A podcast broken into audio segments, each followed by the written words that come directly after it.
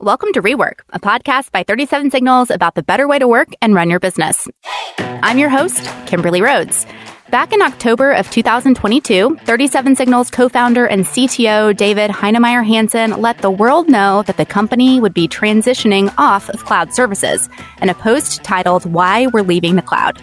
It's been just four short months since we talked about it here on the podcast, and things have been happening. So we thought it was time to share some of that progress.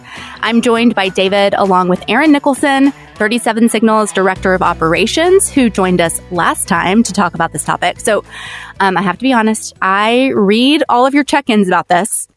I don't fully understand it, but I know that this is very exciting. Tell me what's going on. It's been only four months, but I feel like a lot has happened.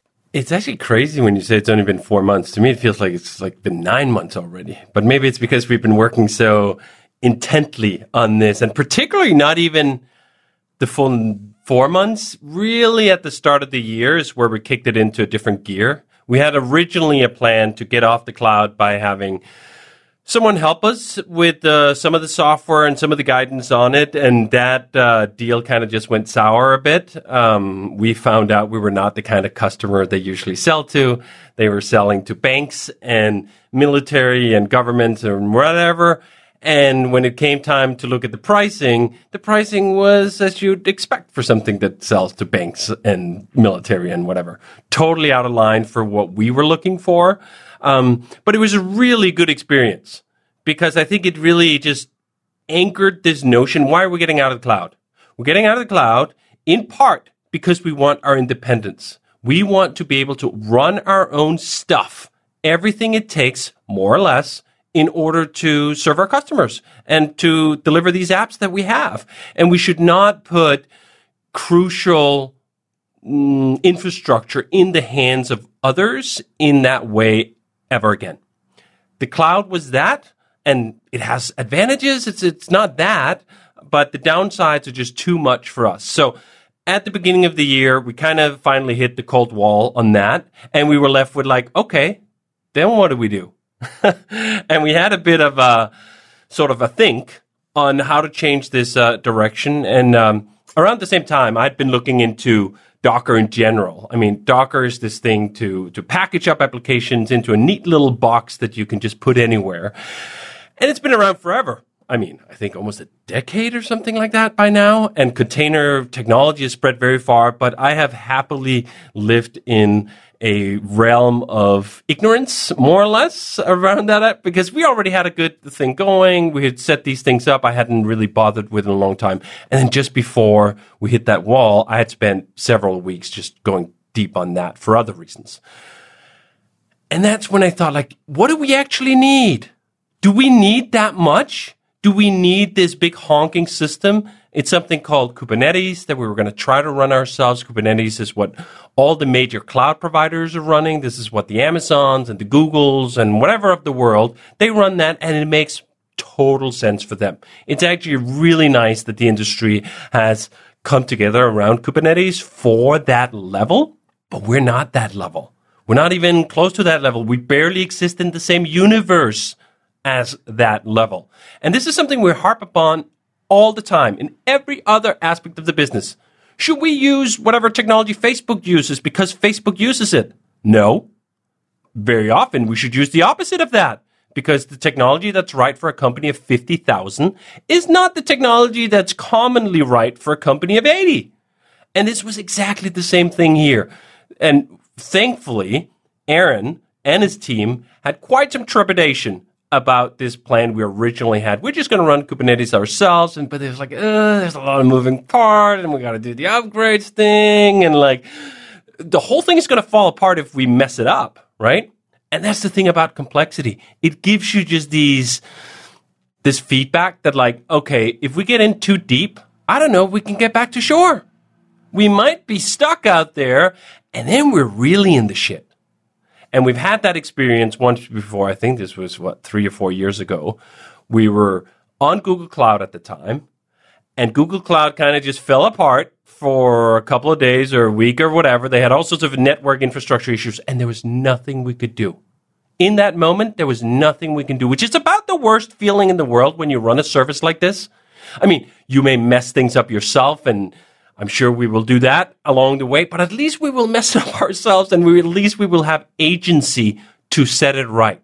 When you depend on someone else like that, you just can't. And we flirted with getting into that situation ourselves, running Kubernetes ourselves. It was just not the right move. So, long story short, we decided to go with a much simpler solution, basically just Docker, basic Docker. And we instrument that now through a new piece of uh, technology that we built called MRSK, which is sort of an approach that we've honed for 15 years, I think. Um, there's another tool we've been using to put Basecamp onto our servers because Basecamp never used to move to the cloud called Capistrano. It's basically that, but for the modern container world, we've been pulling home two apps already. We got another one coming next week. We are all in full throttle to make this cloud move happen as quickly as possible. And sort of the line in the sand we've drawn is we want to be fully out by the end of the summer. Oh my gosh. Okay. I feel like I'll have to go back because I feel like when we first recorded the podcast, we we're like, this is probably going to take years with an S at the end. Yes. And since then, we've escalated. Yes, there was definitely an escalation. And part of it was realizing once we've made the decision that we were just going to use basic Docker, and I sort of personally just got really into it and have now spent several months deep immersed in it, realizing, do you know what? This is not trivial. It's not trivial at all to move this back, but it's also not kind of mystery box magic science stuff. And once we'd done a couple of these, and we've already done a couple of these moves, you could see the path. Like it wasn't hazy anymore. It was quite hazy when we talked last time. We're like, we're probably going to go with this vendor and we're going to try to run Kubernetes ourselves. We've never done that. Like a lot of moving unknown parts and like, who knows how long that's going to take. But once we had this kind of clear path, built on simple tools that we understood and have used for years, using techniques that we've used for years, it became a lot less scary and a lot less uncertain. And then the other thing happened. Um, Eron reminded me how much money we were spending on the cloud per week. What's really interesting is that that was the trigger for me. I knew what we were spending millions every year, but when you boil that number down to it cost us $38,000 per week in the cloud right now. I couldn't get that number out of my head. I'm like, wait, what? So if we do this two weeks slower than otherwise, that's almost 80 grand.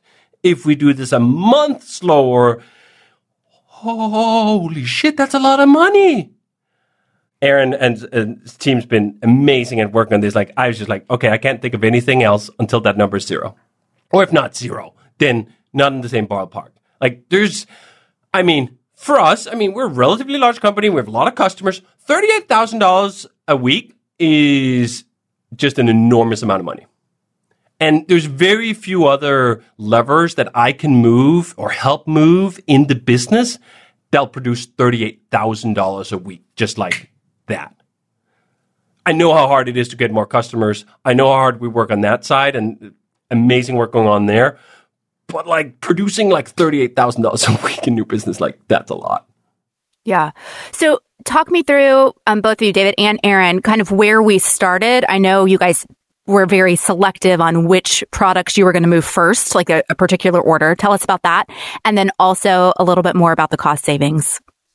Yeah. So we have, uh, we've moved a very small app called Ta-da List, which was, I think, created even before Basecamp. Uh, I'm not 100% sure on that, but. Right after 2005. Right after? Yeah. So, very simple app that is just to do lists, uh, still has people that use it amazingly to this day. They, they're not paying customers, but, but we've heard from a few people uh, who, who still use it. And that is always the, the canary that we use when we move things. So, that, that was the first app that went to the cloud uh, back in the day, and it's the first one to come back. After that, we've moved an app called Writeboard, which is used by some other apps. It's used by the original Basecamp Classic and Backpack. It's integrated into them, but it, it isn't a real standalone app.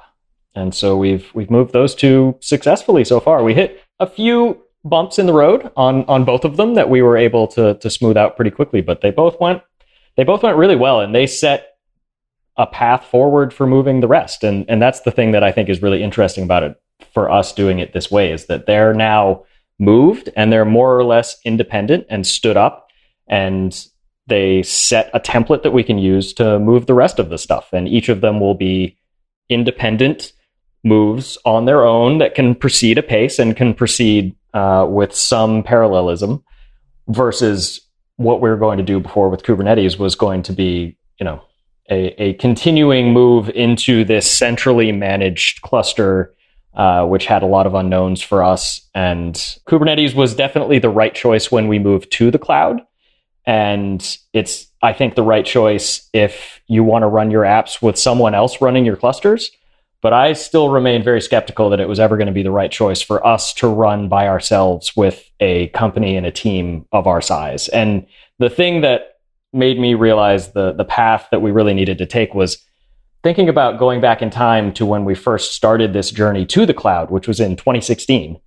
Would we, if we could go back in time right then, would the end result have been us running Kubernetes by ourselves? And I think the answer is 100% no. There's no way.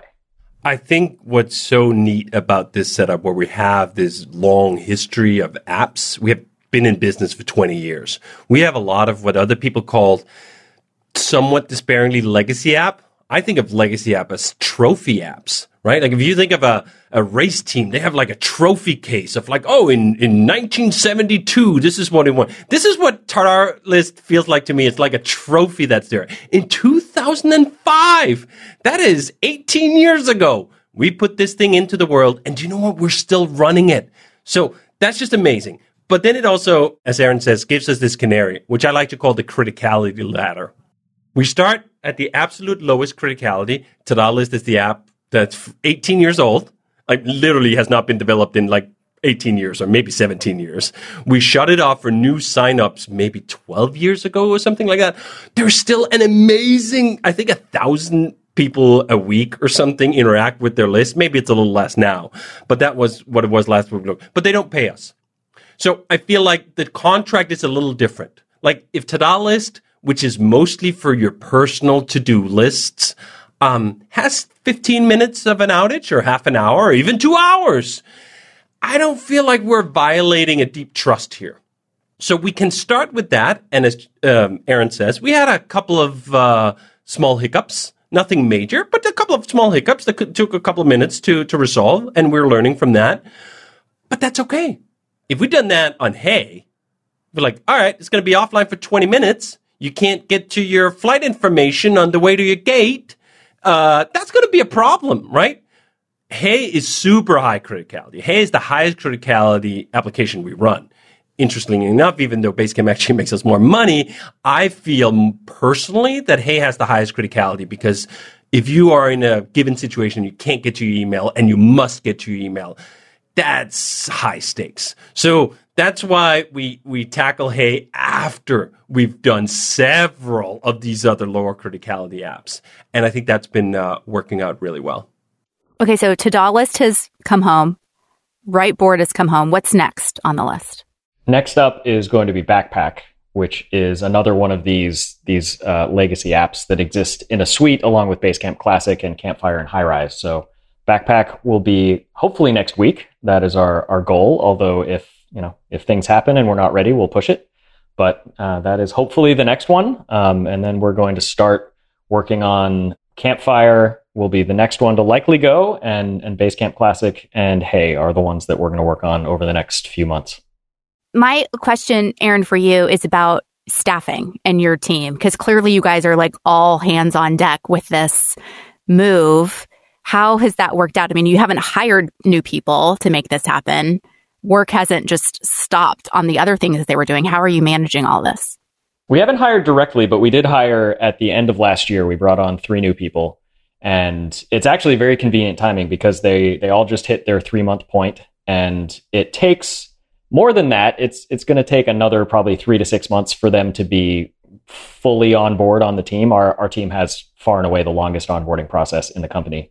But they're at the point now where they can contribute and they will be contributing to this project going forward. So that that's super helpful. Um, the rest of the team, it's really about refocusing and putting aside some work that maybe doesn't necessarily need to be done. But there's actually another interesting component to this that I've realized over the past couple weeks, especially, is that there's a huge amount of work that my team does around operating our services in AWS that is going to go away. And it's a pretty major drain on our time. We have to deal with incidents and we'll have to deal with that at home as well. But uh, the bigger thing is is wrangling the cloud spending. We write these cloud spending reports every month or two, and they take significant time. And not only writing the reports, but doing the work behind the scenes to make sure that that our spend is as little as it can be takes significant resources. Uh, the other thing that that takes a lot of resources is AWS mandates upgrades all the time to a lot of their services, which isn't a bad thing. A lot of these are security driven and, and everything like that. But we're on this AWS upgrade treadmill a lot of the time where we have to constantly do maintenances to upgrade their Kubernetes clusters, their database clusters, and all of that. So it'll be nice to to be a little more streamlined and not have to work on that stuff all the time. And I think that is really the second part of the key reason of why we're coming home. One thing is that the cost was just ridiculous. Once you sort of do all the math, as we've now done, actually reduced it down. I had a post about how we were going to save $7 million over the next five years doing the napkin math on how much we are going to spend at home, how much we are going to spend in the cloud. And you, you go like, wow, like a million here and a million there, that adds up to real money. So that was the one part of it. That was probably the impetus of it. But almost as important was the realization that, as Eron says, we've been in the cloud sort of proper since 16. I mean, we've used S3 much longer than that, but proper in the cloud since 16 it never delivered on its fundamental promise that it was going to be significantly less work to operate the kind of apps that we operate in the cloud than it is to operate them on our own hardware. And now I've written a lot about this recently. So I, I get to interact with a lot of people who, who still seem to believe this, who still seem to believe that if you're in the cloud, there's no work. There's like all the operation work, it just disappears. And like, I'm only half watching the, the, the team as they're going. Eron is in it every day. As he says, that's just not true. There's all this work you have to do all the time on someone else's schedule to keep up with the upgrades and one. And it's all work that has to happen. I'm, we're not saying like it's bad. It's not bad that you upgrade your services. You have to do that anyway. It's just that it's not that different. Or at least it's not significantly less work. We can't do what we want to do with our apps with like half the operations team just because we're in the cloud. It does not work like that at all. And then the equation really falls apart when you first go, well, it's way more expensive. Wait, wait, wait. $7 million over five years more expensive. And there's no cost savings in terms of the team who have to run it. Now, I will caveat this, as I always do, is that that is not true if you have a hugely spiky service, if you are a shop that like twice a year gets a hundred times as much traffic as you do the rest of the year, cloud is amazing. That's Amazon's original reason for conjuring AWS into existence. That twice a year they get way more traffic than they do the rest of the year, which means they have all this unused capacity they should resell. Wonderful, great idea, real breakthrough. And then there's the the low end, right? Like we don't even have enough computing needs to fill a single server. Or we can use these fully managed um, systems that don't require that much maintenance and the cost doesn't matter. Like we're talking about a few thousand dollars here whatever. It's just not a big deal. So those two ends still exist. Cloud is still great for that although you got to do it sort of smart. You you go in early, like new startup, you're like, oh, let me use all these services. Then boom, you wake up one morning and you're spending the big bucks, and you're just locked in. You cannot get out because you've gone serverless this and serverless that and blah blah proprietary services. So caution there that. But for us, for the median size, for the thousands of software companies, SaaS companies in particular, who are in this middle range where they're spending real money, big money on the cloud, yet not being able to get fewer people to, to run it. Man, the equation just looks so out of whack when you run the numbers. I'll say one piece of this that makes it perhaps easier for us than than other folks who might be in our sort of situation is that we never stop doing it in the data center. We have never moved fully to the cloud. Basecamp 3, our flagship, Basecamp 4, our flagship, never went to the cloud. So we've never stopped and lost the expertise or the muscle memory to run things in the data center. And that doesn't exist for a lot of organizations. And I think that's that's one thing that is interesting going forward is uh, you know what what organizations are still going to know how to do this outside of the context of the cloud. And so I think that's one thing that's interesting with MRSK is it's a vastly simpler way to deploy things on your own hardware. And if we can show that to people and, you know, perhaps build back some of that expertise, then we might have a more compelling way for people to leave the cloud. I think this is this is so huge. And it's so fascinating when you've been in the business so long that I remember, and now I sound like a really old person, right? Like I remember when the cloud first arrived. I remember when the cloud first arrived. And I remember when that was the new thing that no one knew how to do and everyone ran their own stuff and it was like, ah, I don't know. I mean, that's a whole different skill set, blah, blah, blah, right? And now we've just like done a whole generational churn where there are people today working in companies who've never touched virtually otherwise their own hardware. They've always gone through these abstractions. And there's something real lost there. And I really want, I mean, feel like I'm on a mission to break down the misconception that owning your own hardware is this weirdly exotic thing that's actually super duper hard and only wizards of old are able to do that. That is just not true. Not only can you do this, there's so many vendors out there who are willing to help you. I mean, one misconception when we said we're coming home from the cloud was like, so you're going to build your own data center? It's like, what? No, we're not getting into construction. We're not going to figure out how to run plumbing in a large building to, I don't even, what? Like, how are we even having this discussion? That's not what we do. We have eight racks across two data centers. Like, that's something you pay someone to do, which is how it was the whole time. But it's almost like this lost knowledge. Like, we're ancient Egypt here. And then, like, how did they build those pyramids? Like, hey, we're here. We're still alive. Like it's not like multiple generations ago. The context is still there and there are companies to help. Like we've, uh, used Deft for 14 years or something like that to help us manage the hardware. That is, we never, we don't receive the hardware. Eron just placed this mammoth order for a gazillion um, CPU cores. It's going to arrive, and Eron's not going to touch it.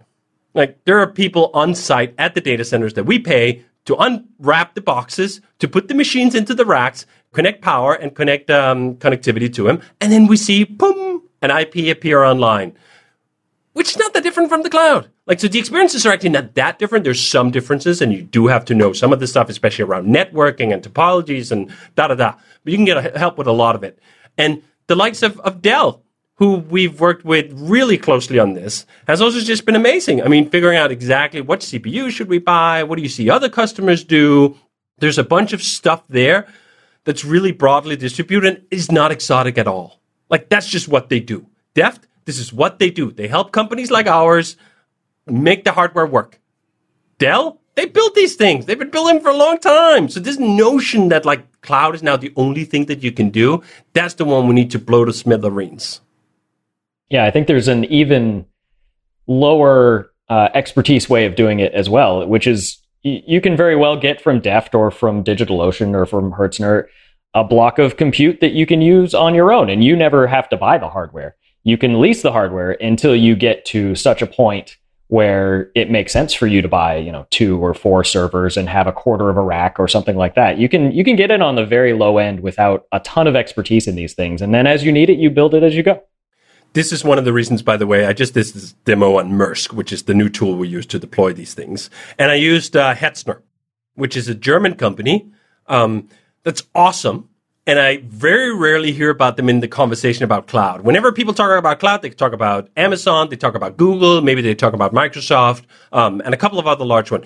There's a bunch of others who will sell you or lease you some hardware and make it available in like cloud familiar terms. DigitalOcean is another one, as Eron mentions in the in the US, but Hetzner in Europe, I think, is is really an awesome one. There's another one called uh, OVH, which is a French company. It's also awesome. Some of these have a really interesting model where they will allow you to use the cloud stuff where you just rent some computing and connect it straight to, hey, I just need one box. I'll buy two boxes or three boxes, some redundancy, a couple of boxes that I own It sits in the data center right next to all this cloud capacity that I can use. That's not for us. I mean, we have high enough needs that we need like a ton of servers, so we don't really need that. But there are a lot of options here. I really just want to break up this myopia that exists at the moment where 80% of people, when they say cloud, they actually just mean AWS. And again, Jeff Bezos owns a slice of this company. I think what he's built with AWS is amazing. It's turned the industry upside down. There's a ton of good stuff that's come from this. So don't hear us going like, we're getting out of the cloud It's like the cloud thing is the worst thing ever. It doesn't work for anyone anytime. Total nonsense. It has wonderful uses. And then there's also just a very large slice in the middle of, of, of the spectrum where it's like, yeah, it doesn't make sense. It doesn't add up. The math isn't there. And you should not be afraid of admitting that. Run your own math. Talk to someone like Dell. Talk to someone like Deft. Like, oh, what would it take? We're currently spending like a million dollars on AWS a year. Like, could we spend 200 grand instead? That'd be nice, right? Especially right now, especially in this environment. Everyone is getting squeezed. The economy is uh, wobbling. Uh, startups are having trouble raising new funds. Before you go laying off people, make sure your damn servers are uh, straight. Make sure you're not uh, fiddling away all that uh, payroll on a bunch of rental servers. Okay, David, since you brought up your YouTube video that you did on MRSK, I'll link to it in the show notes. But I want to pull up a comment that somebody wrote on that post to get your thoughts on it. Someone said, I think your move off the cloud is likely dubious. You could have probably saved a ton of money by cost optimizing. We talked about this a little bit in the last podcast episode. I don't know if you saw that comment. I wanted you to respond to it. Yeah, I've seen that comment about 5,000 times as we've gone through this. I've posted a bunch of these articles on LinkedIn as well, and you see it as well. And people have these misconceptions like, oh, oh, really? You can optimize your cloud spend? What do you think we've been doing for the last like years? As Eron talked about, like this is a lot of the cloud work is actually keeping costs in control because costs can spiral out of control in about five minutes. If you do not keep a careful watch on the spend, it can just go bananas. You can forget that you started this wild server and it's just running at hundreds of dollars a day. I heard these stories all the time where, um, especially for smaller companies, one of the reasons they want to exit the cloud is that they don't want that variability. They don't want suddenly to wake up like, oh, here's an extra $50,000 bill. That does not happen if you run on your own hardware. If you run on your own hardware, you may run out of capacity. Your service might stutter a bit, but you're not going to be hit by a crippling bill. So we have already optimized our spend out the wazoo. We have bought these long things called reserved instances that run for a whole year where you reserve your capacity. We have private pricing for S3. We have enterprise agreements. We have leverage in terms of Jeff Bezos being an owner. We have everything on there. I would actually go as far as to say we are probably in the top 5%, if not top 1% most optimized cloud bills. That is why it's only 3.2 million and not eight. Yeah, and and we lived this journey. We went down this whole path, right? When we first went to the cloud, it was about making it work and then making it fast and we made it really expensive in the process of doing that. It was it was I don't remember exactly how much, but it was probably double what the bill is now when we first went and then we looked and we were like, "Oh, holy crap, we got to do something about this." And and we optimized it over months and years and have been using every single lever at our disposal within AWS. We we talk to AWS. They have experts who who help you do this, although they make it a little difficult, I think. But yeah, we we have optimized it literally as much as our team possibly can and we track it like I mentioned earlier on a month to month basis to make sure that we're not missing anything and this is what we're left with. Yeah. I knew that was going to be the answer, and I knew it would get you fired up. So I wanted to wrap with that. Rework is a podcast from 37signals. You can find show notes and transcripts on our website at 37signals.com slash podcast. And as always, if you have a specific question for Jason, David, or Eron about a better way to work and run your business or anything cloud related, leave us a voicemail at 708-628-7850 and we just might answer your question on an upcoming show.